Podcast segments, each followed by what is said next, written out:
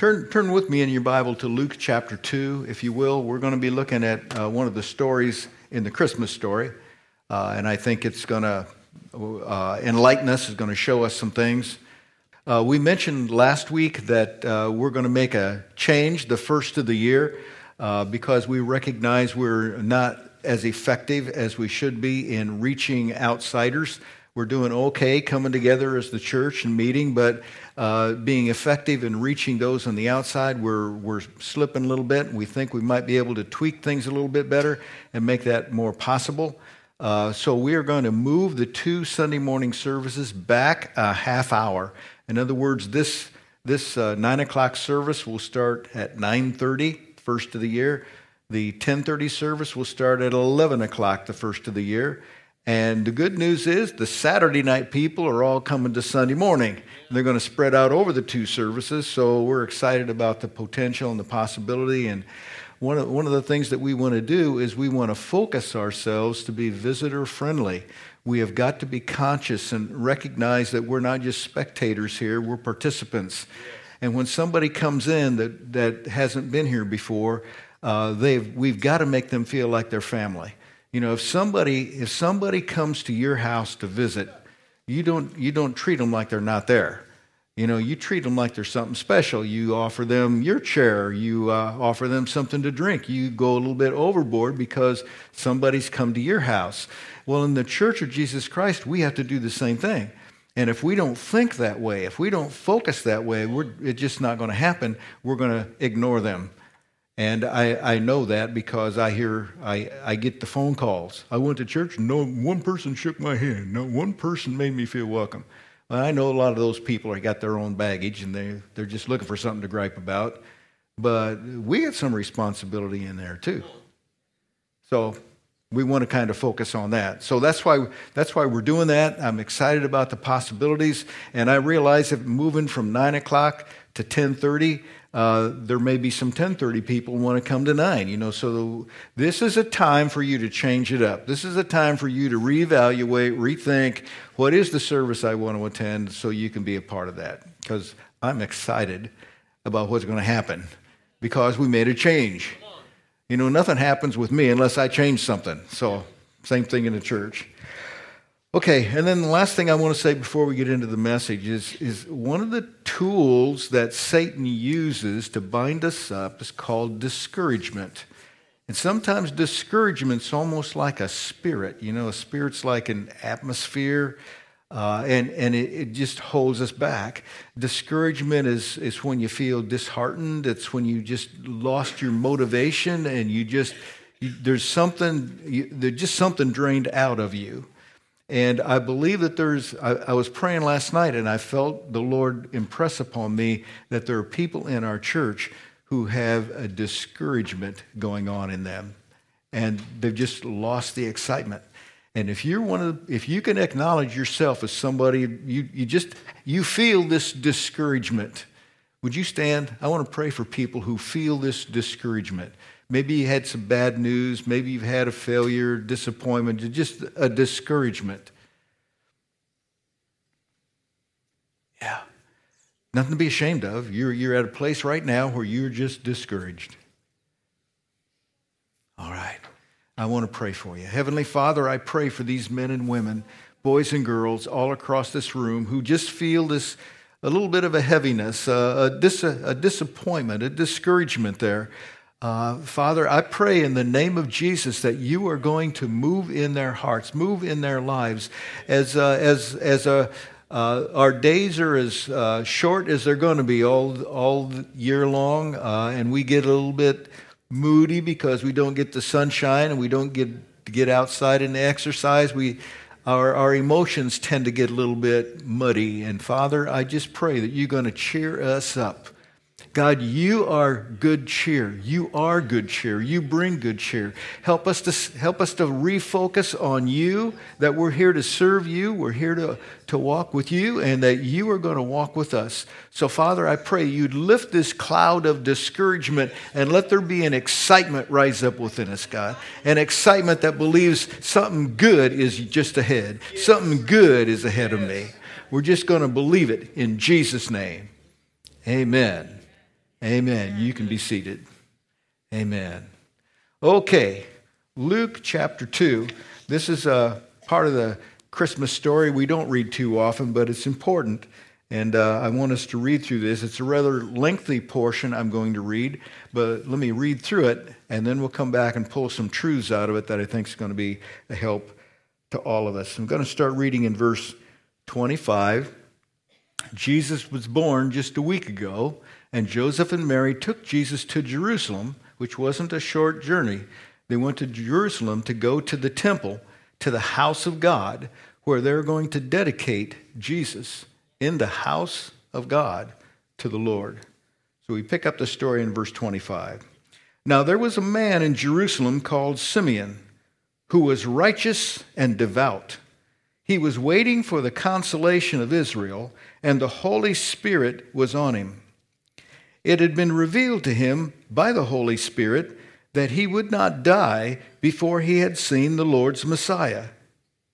Moved by the Spirit, he went into the temple courts.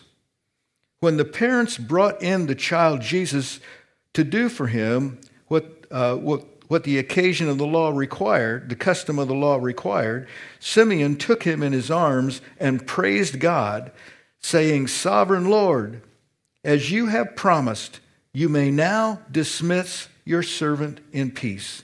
For my eyes have seen your salvation, which you have prepared in the sight of all nations, a light for revelation to the Gentiles and the glory of your people Israel. The child's father and mother marveled at what was said about him. Then Simeon blessed them and said to Mary, his mother, This child is destined to cause the falling and rising of many in Israel, and to be a sign that will be spoken against, so that the thoughts of many hearts will be revealed, and a sword will pierce your own soul too. There was also a prophet, Anna, the daughter of Penuel, of the tribe of Asher. She was very old she had lived with her husband seven years after her marriage and then was a widow until she was 81. She never left the temple, but worshiped night and day, fasting and praying. Coming up to them at that very moment, she gave thanks to God and spoke about the child to all who were looking forward to the redemption of Jerusalem. Fascinating story about these two uh, prophets. Come on. There we go. These two prophets, both of them mature, both of them older, been around a long time, had a lot of experience behind them, godly people, had the Holy Spirit upon them, speaking the words of God. Amazing story. And they were hanging out in the house of God. That's where I want to hang out. I want to be in the house of God. I want to be around godly people. I want to be around people that if I if I get a little bit out of line, they remind me. People who, who aren't afraid to speak to me, uh, straight up, people who love me, care about me, think like I do, and have had a shared grace relationship with God. I love you. Hope you love me because we need each other.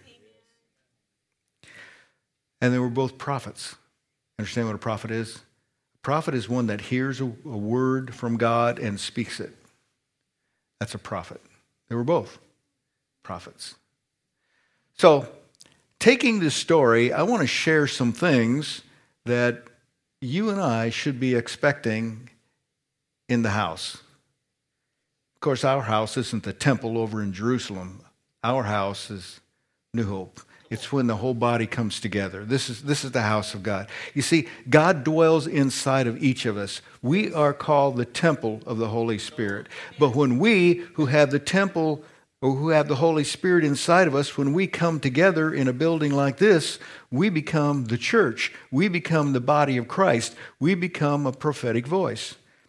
So here's the first thing I want us to learn from the story they were waiting on God in the house. Waiting on God. Now, that's kind of countercultural for us Americans because we don't want to wait on nothing. We want it right now, right? I'm like that. I don't want to wait. Get her done. Do whatever it takes. But they were waiting because God hadn't done what they needed him to do yet. So they're waiting. Waiting. I don't like waiting. My doctor has a special room just for me called the waiting room. Isaiah chapter 40, verse 31 says, But those who hope in the Lord will renew their strength. They will soar on wings like eagles. They will run and not grow weary. They will walk and not be faint. King James says, Those who wait on the Lord, translates it that way. If I'm waiting on the Lord, I'm in expectation. I'm expecting God to show up. I'm expecting God to step in here. I'm expecting God to do something. I'm not quite sure what it's going to look like, and I'm not quite sure when it's going to happen, but I am expecting. I am waiting on God to step into my life. God is the master chef. He puts these ingredients together, mixes them all up, adds a dash of this and a pinch of that, puts it all together in this in this casserole dish and puts it in the oven. And you and I walk past and we smell that.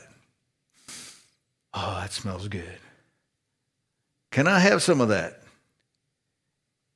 It's not done cooking. You got to wait. It's not going to taste very good yet. You want to wait till it gets done cooking. God's the master chef. Maybe he hasn't put a pinch of this yet in yet or a dash of that yet. He's getting up to it. He's in the process of it but we have to wait till he's done. If you want to eat right now, go to a fast food restaurant. If you want to go and wait for your food, go to one of those fine dining establishments because the chef's got to take time to prepare the food.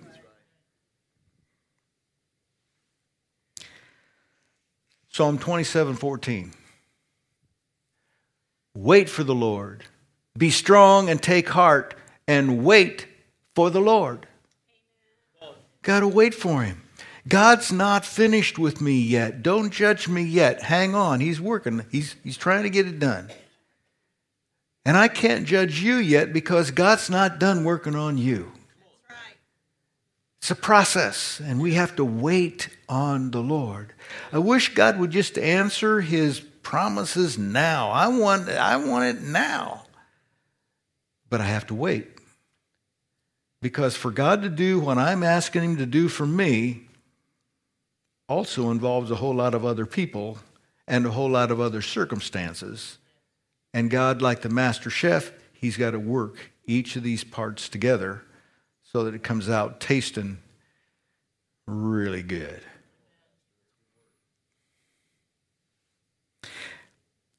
Maturity teaches us to wait. And perhaps a, better way than say maturity would be experience. You know, when I've seen God after a long period of time finally come through and answer my prayers, and finally when I see it all come together, it's, it's like this is so good to see God bring all these parts together. This is so cool. But I've learned in the process that I have to wait. And because I have learned by my experience, it makes waiting all the more uh, palatable in the future. I learned to just keep waiting on God because God's going to do a new thing, another new thing. So, in the middle of our waiting, when we don't understand what's happening, it's good just to get quiet and get alone and say, God, what are you saying? What are you saying to me? What's your spirit saying to your church? And just ask Him. Before we come into this place, we ought to ask God what He's saying to us. And if He tells me something that His Spirit's saying, and He tells somebody else in this section what His Spirit's saying, and He tells somebody else over there what His Spirit's saying, and we come together, we're, we're like bringing all the ingredients to put together in the casserole dish. And we can't help but grow and be encouraged.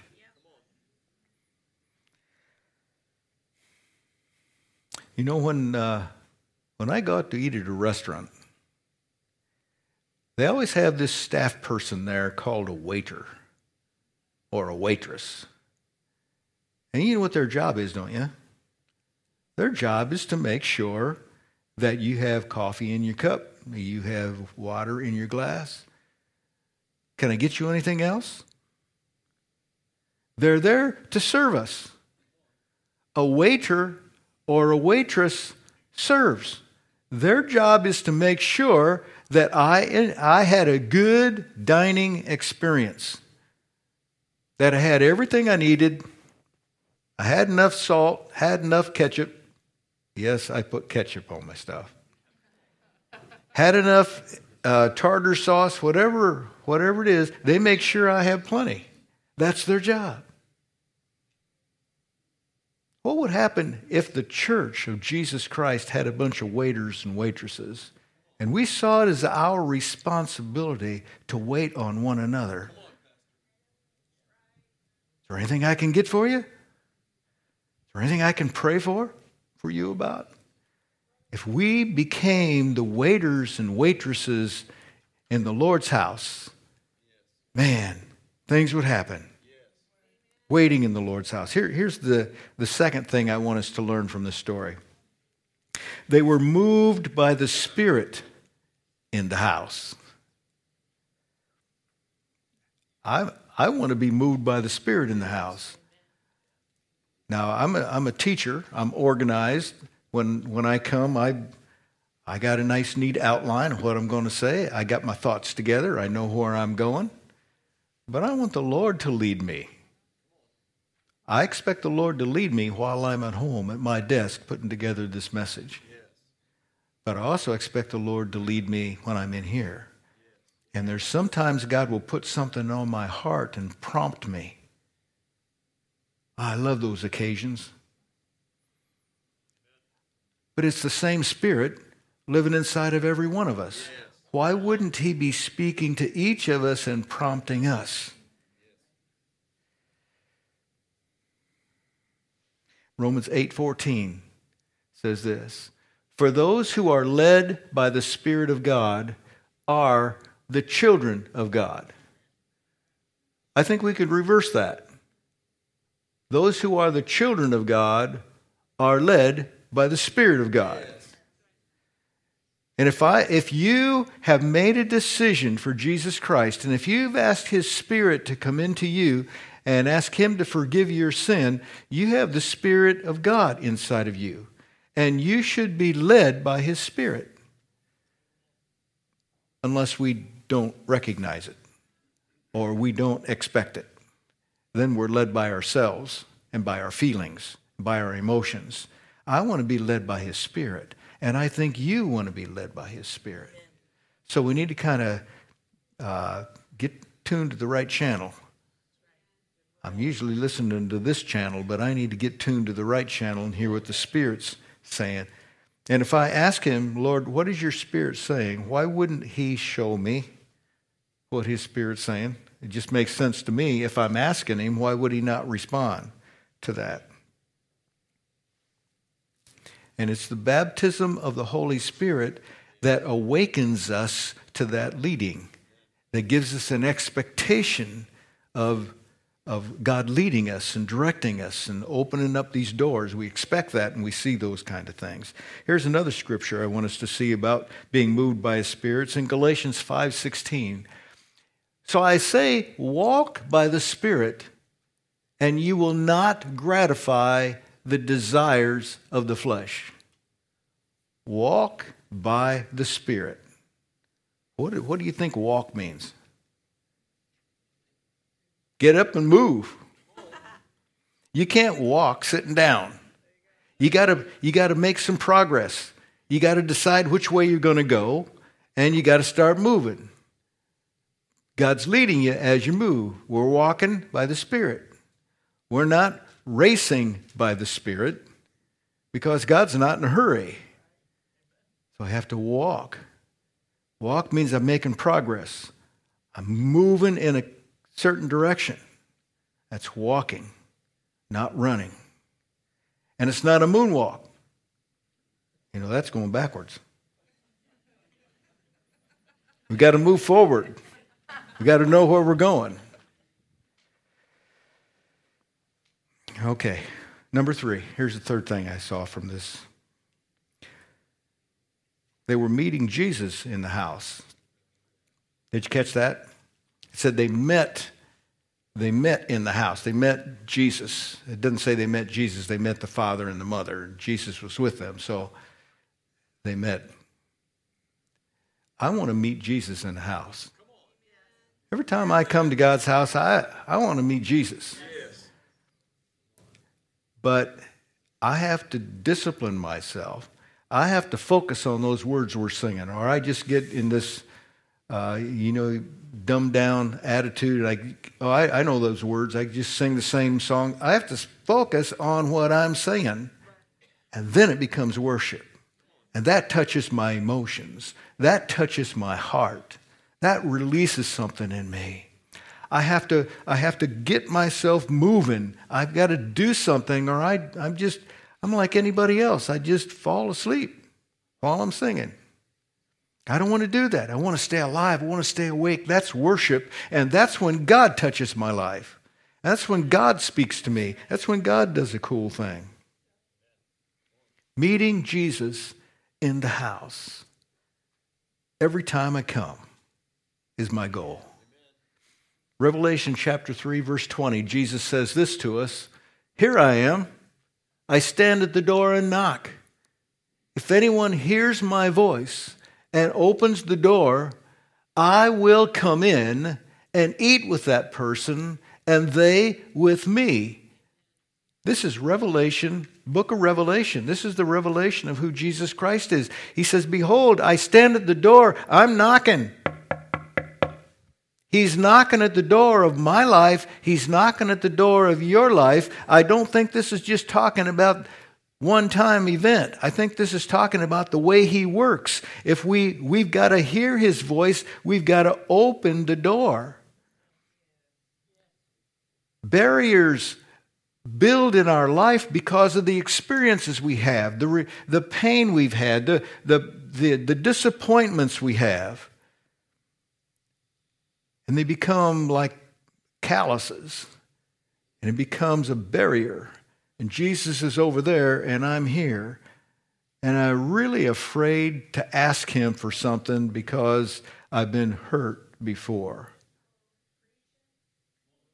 But what I've got to do is I've got to open the door. I've got to deal with those those calluses. I've got to deal with those that crusting that's there from my pain, from my past. I've got to get it out of the way. And that's what the deliverance ministry that our church is trying to do right now to help people get free of those things that have built up calluses in our life, made us insensitive to the Spirit of God. But if we'll open that door, Jesus will come in and he'll clean out all that crud. He'll polish it up. Because worship is an encounter with God. Here's, here's the fourth thing. I got six of these. The, the fourth thing. There were prophetic voices in the house. And it was these old, these old folks, these old experienced folks that had been around a while. They were the ones who weren't afraid to be the prophetic voice. They spoke it out.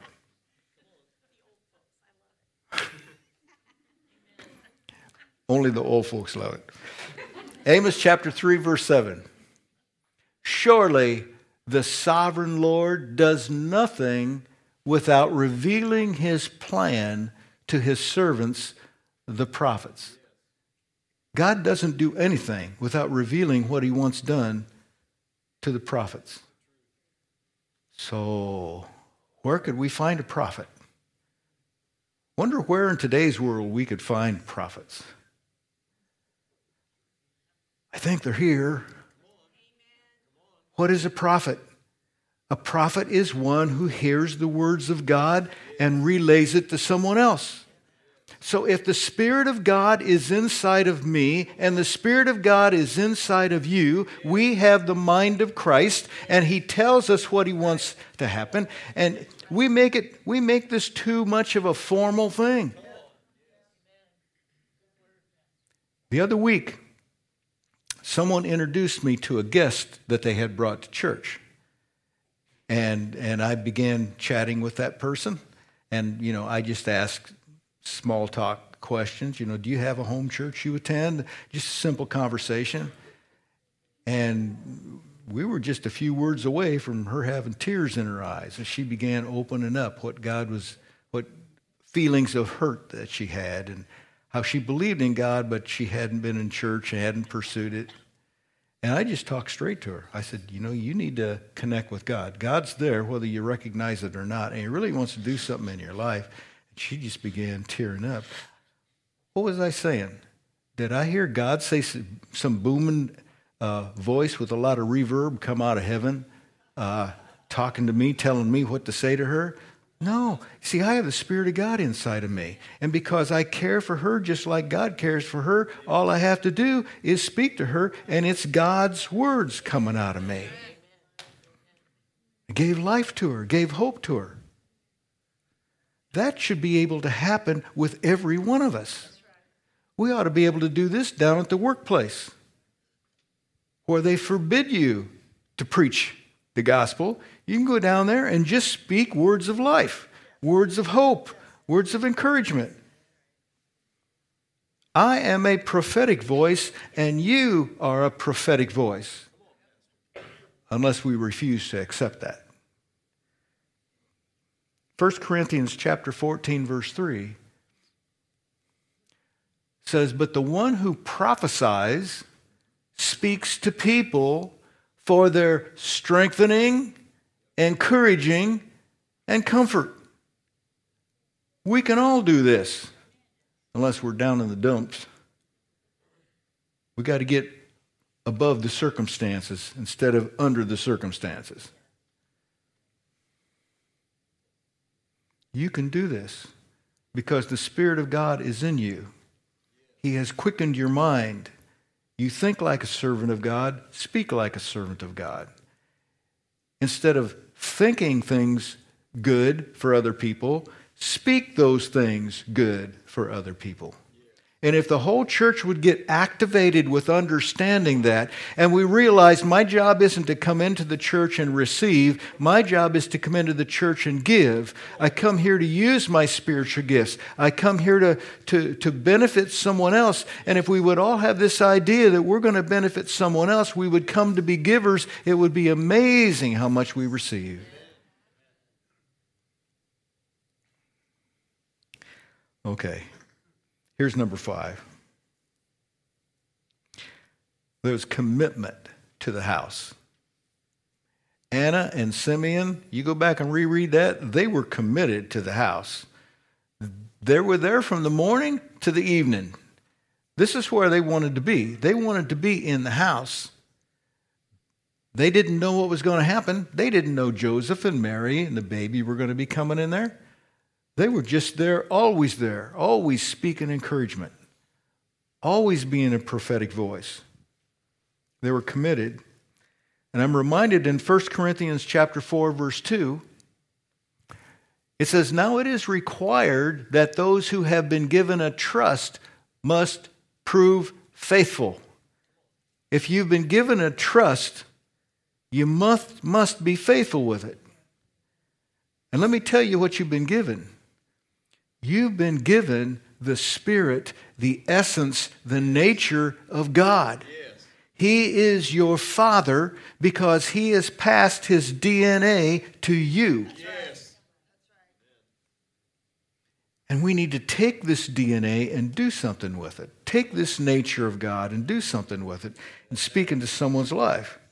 It is required that we be found faithful. All right, number six. They were speaking to many in the house.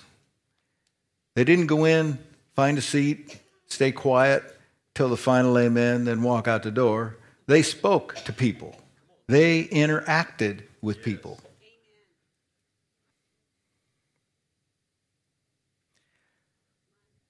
My, uh, my wife and I, a week ago, went down to Nashville, Tennessee, where we spent Thanksgiving with our uh, daughter and grandkids, and we wanted to take them out to a movie.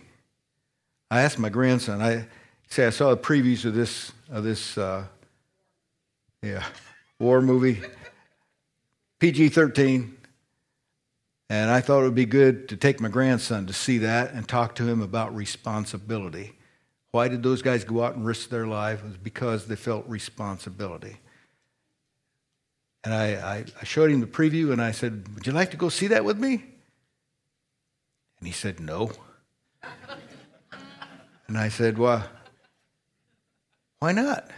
And he says, Just a bunch of people killing each other. And I pointed my finger at the TV screen he had and I said, What do you think you're doing with that video game? but I heard him. We went out to see Frozen 2 and he loved it. And this was a different theater in Nashville. Uh, it was about the same size as one of those theaters at NCG, but they had recliner chairs. You know, the feet go up and the back goes back, so you can't get nearly as many seats in that thing. And when we got, it was it was kind of high tech. When you bought your tickets, you got reserved seating. So when you paid for your ticket, you knew what seat you had to sit in. And so he had this computer screen with all the seats that were available, and the thing was full. You know, a couple, for us to get five of us in there, we had to get either in the top row or the bottom row. So we chose to go to the front row. Good thing, because with that, you need lots of leg room, you know. And uh, watched the show, got a little bit of a nap in it. And then the credits start rolling. The credits are rolling. My, my grandkids, they all want to watch all the credits, you know, just in case there's a little something else at the end of that. So they're, they're watching, and the credits are rolling, and, and I sat there and watched and watched and watched, and my name wasn't up there. and I got to thinking about that. Why isn't my name up there? I mean, I came, I paid, I paid, I came in, I sat in the seat, I ate my popcorn. Why isn't my name on that screen? You know why it wasn't there, don't you? Because I was a spectator, not a participant. Spectator or participants get their name on the credits. Even if all you did was bring sandwich to the actors, your name gets on the credits. That's why they got hundreds of names up there. Everybody that has anything to do with it. But I had nothing to do with it. I was not a participant, I'm a spectator. And I thought about that. Does that relate to the church?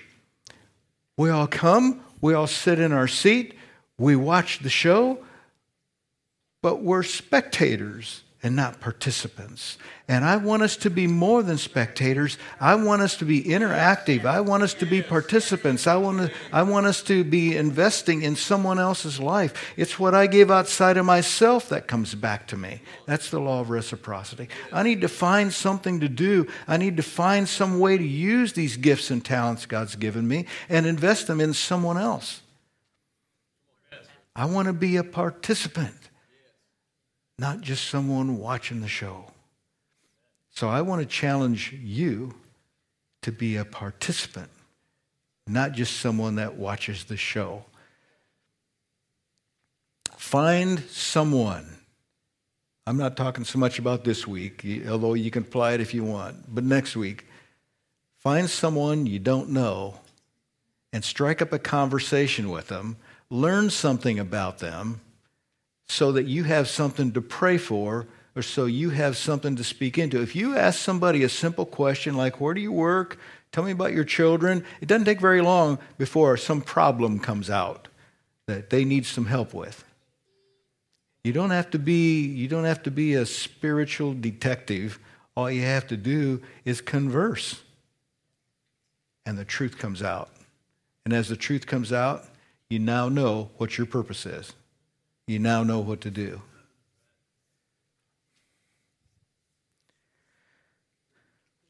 See, did I say everything I wanted to say? Yep, I did. Let's stand together. You see, we don't just come to the show. You are the show. And I don't, I don't mean show as, a, as a fake. You know, I mean, we are the, the action. We are the action. So ask God to show you what He wants you to do because we cannot be the church of Jesus Christ today not accomplishing anything the church will dry up and die. We will lose our zeal and excitement.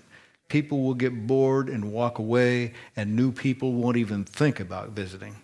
And we will have lost that great commission to go into all the world and make disciples of all nations. And I don't want to, to lose that on my watch.